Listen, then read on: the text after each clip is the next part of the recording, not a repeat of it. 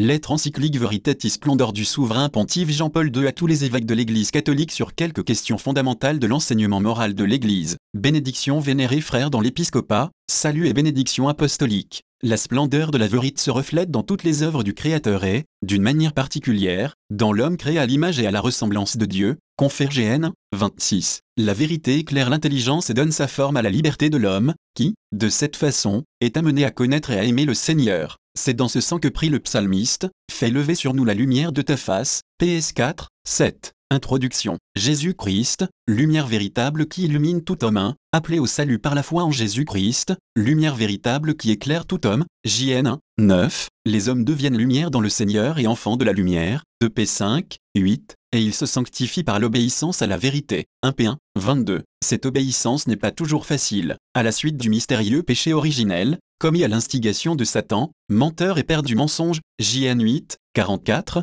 l'homme est tenté en permanence de détourner son regard du Dieu vivant et vrai pour le porter vers les idoles, confère TH 1, 9, échangeant la vérité de Dieu contre le mensonge, RM 1, 25, même la capacité de connaître la vérité se trouve alors obscurcie et sa volonté de s'y soumettre, affaiblie, et ainsi, en s'abandonnant au relativisme et au scepticisme, confère JN 18, 38, l'homme recherche une liberté illusoire en dehors de la vérité elle-même, mais les ténèbres de l'erreur et du péché ne peuvent supprimer totalement en l'homme la lumière du Dieu créateur. De ce fait, la nostalgie de la vérité absolue et la soif de parvenir à la plénitude de sa connaissance demeure toujours au fond de son cœur. L'inépuisable recherche humaine dans tous les domaines et dans tous les secteurs en est la preuve éloquente. Sa recherche du sens de la vie le montre encore davantage. Le développement de la science et de la technique, magnifique témoignage des capacités de l'intelligence et de la ténacité des hommes, ne dispense pas l'humanité de se poser les questions religieuses essentielles. Il la pousse plutôt à affronter les combats les plus douloureux et les plus décisifs, ceux du cœur et de la conscience morale de. Aucun homme ne peut se dérober aux questions fondamentales.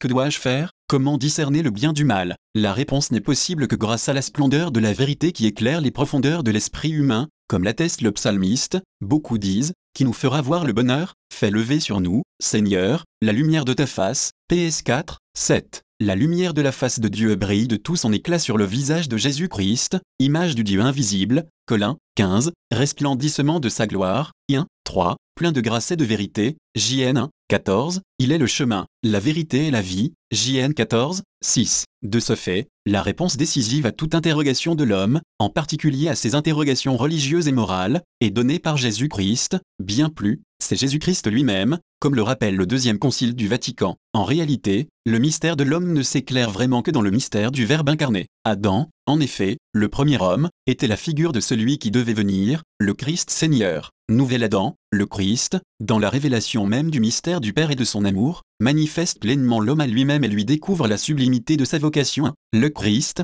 la lumière des nations, éclaire le visage de son Église, qu'il envoie dans le monde entier pour annoncer l'Évangile à toute créature, confère Actes 16, 15, 2. Ainsi, peuple de Dieu au milieu des nations 3, l'Église, attentive aux nouveaux défis de l'histoire et aux efforts que les hommes accomplissent dans la recherche du sens de la vie, propose à tous la réponse qui vient de la vérité de Jésus-Christ et de son Évangile. L'Église a toujours la vive conscience de son devoir, à tout moment, de scruter les signes des temps, et de les interpréter à la lumière de l'Évangile, de telle sorte qu'elle puisse répondre, d'une manière adaptée à chaque génération, aux questions éternelles des hommes sur le sens de la vie présente et future et sur leurs relations réciproques 4. 3. Les pasteurs de l'Église, en communion avec le successeur de Pierre, sont proches des fidèles dans cet effort, les accompagnent et les guident par leur magistère, trouvant des expressions toujours nouvelles de l'amour et de la miséricorde pour se tourner non seulement vers les croyants, mais vers tous les hommes de bonne volonté. Le Concile Vatican II demeure un témoignage extraordinaire de cette attitude de l'Église qui, experte en humanité 5, se met au service de tout homme et du monde entier 6. L'Église sait que la question morale rejoint en profondeur tout homme, implique tous les hommes,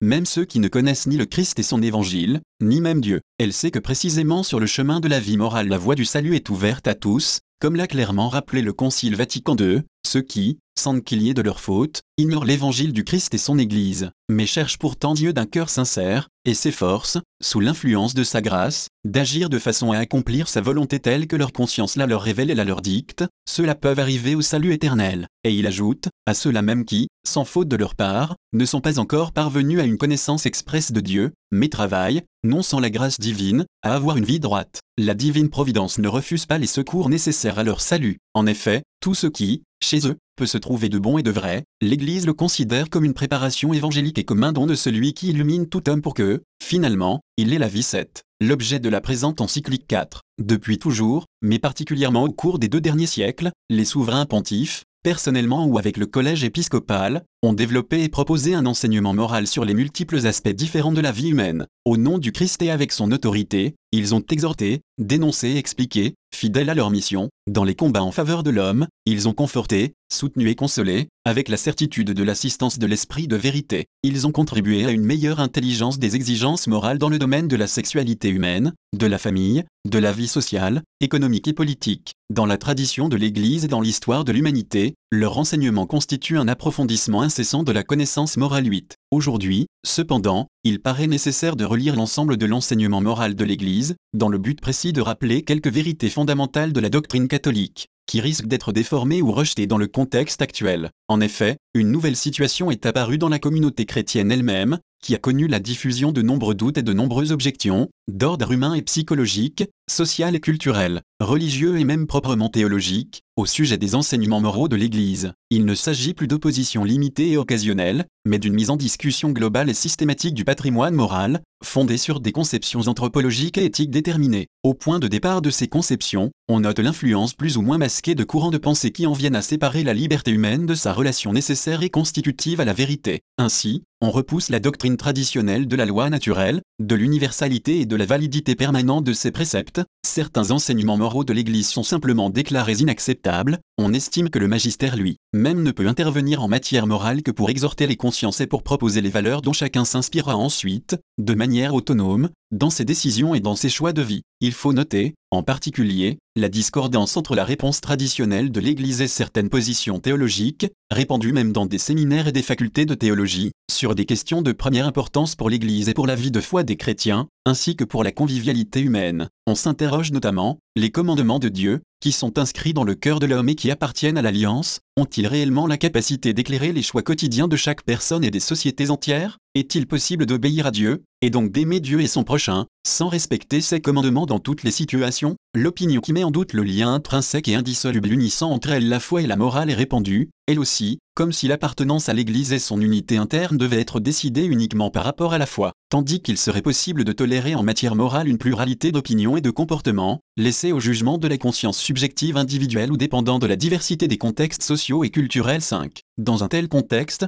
toujours actuel, la décision a mûri en moi d'écrire, comme je l'annonçais déjà dans la lettre apostolique Spiritu Domini, publiée le 1er août 1987 à l'occasion du deuxième centenaire de la mort de saint Alphonse, Marie de Ligorie, une encyclique destinée à traiter plus profondément et plus amplement les questions concernant les fondements même de la théologie morale neuve, fondements qui sont attaqués par certains courants contemporains. Je m'adresse à vous, vénérés frères dans l'épiscopat qui partagez avec moi la responsabilité de garder la saine doctrine, 2 TM 4, 3. Dans l'intention de préciser certains aspects doctrinaux qui paraissent déterminants pour faire face à ce qui est sans aucun doute une véritable crise, tant les difficultés entraînées sont graves pour la vie morale des fidèles, pour la communion dans l'Église et aussi pour une vie sociale juste et solidaire. Si cette encyclique, attendue depuis longtemps, n'est publiée que maintenant, c'est notamment parce qu'il est apparu opportun de la faire précéder du catéchisme de l'Église catholique, qui contient un exposé complet et systématique de la doctrine morale chrétienne. Le catéchisme présente la vie morale des croyants, dans ses fondements et dans les multiples aspects de son contenu, comme une vie de fils de Dieu, en reconnaissant dans la foi leur dignité nouvelle.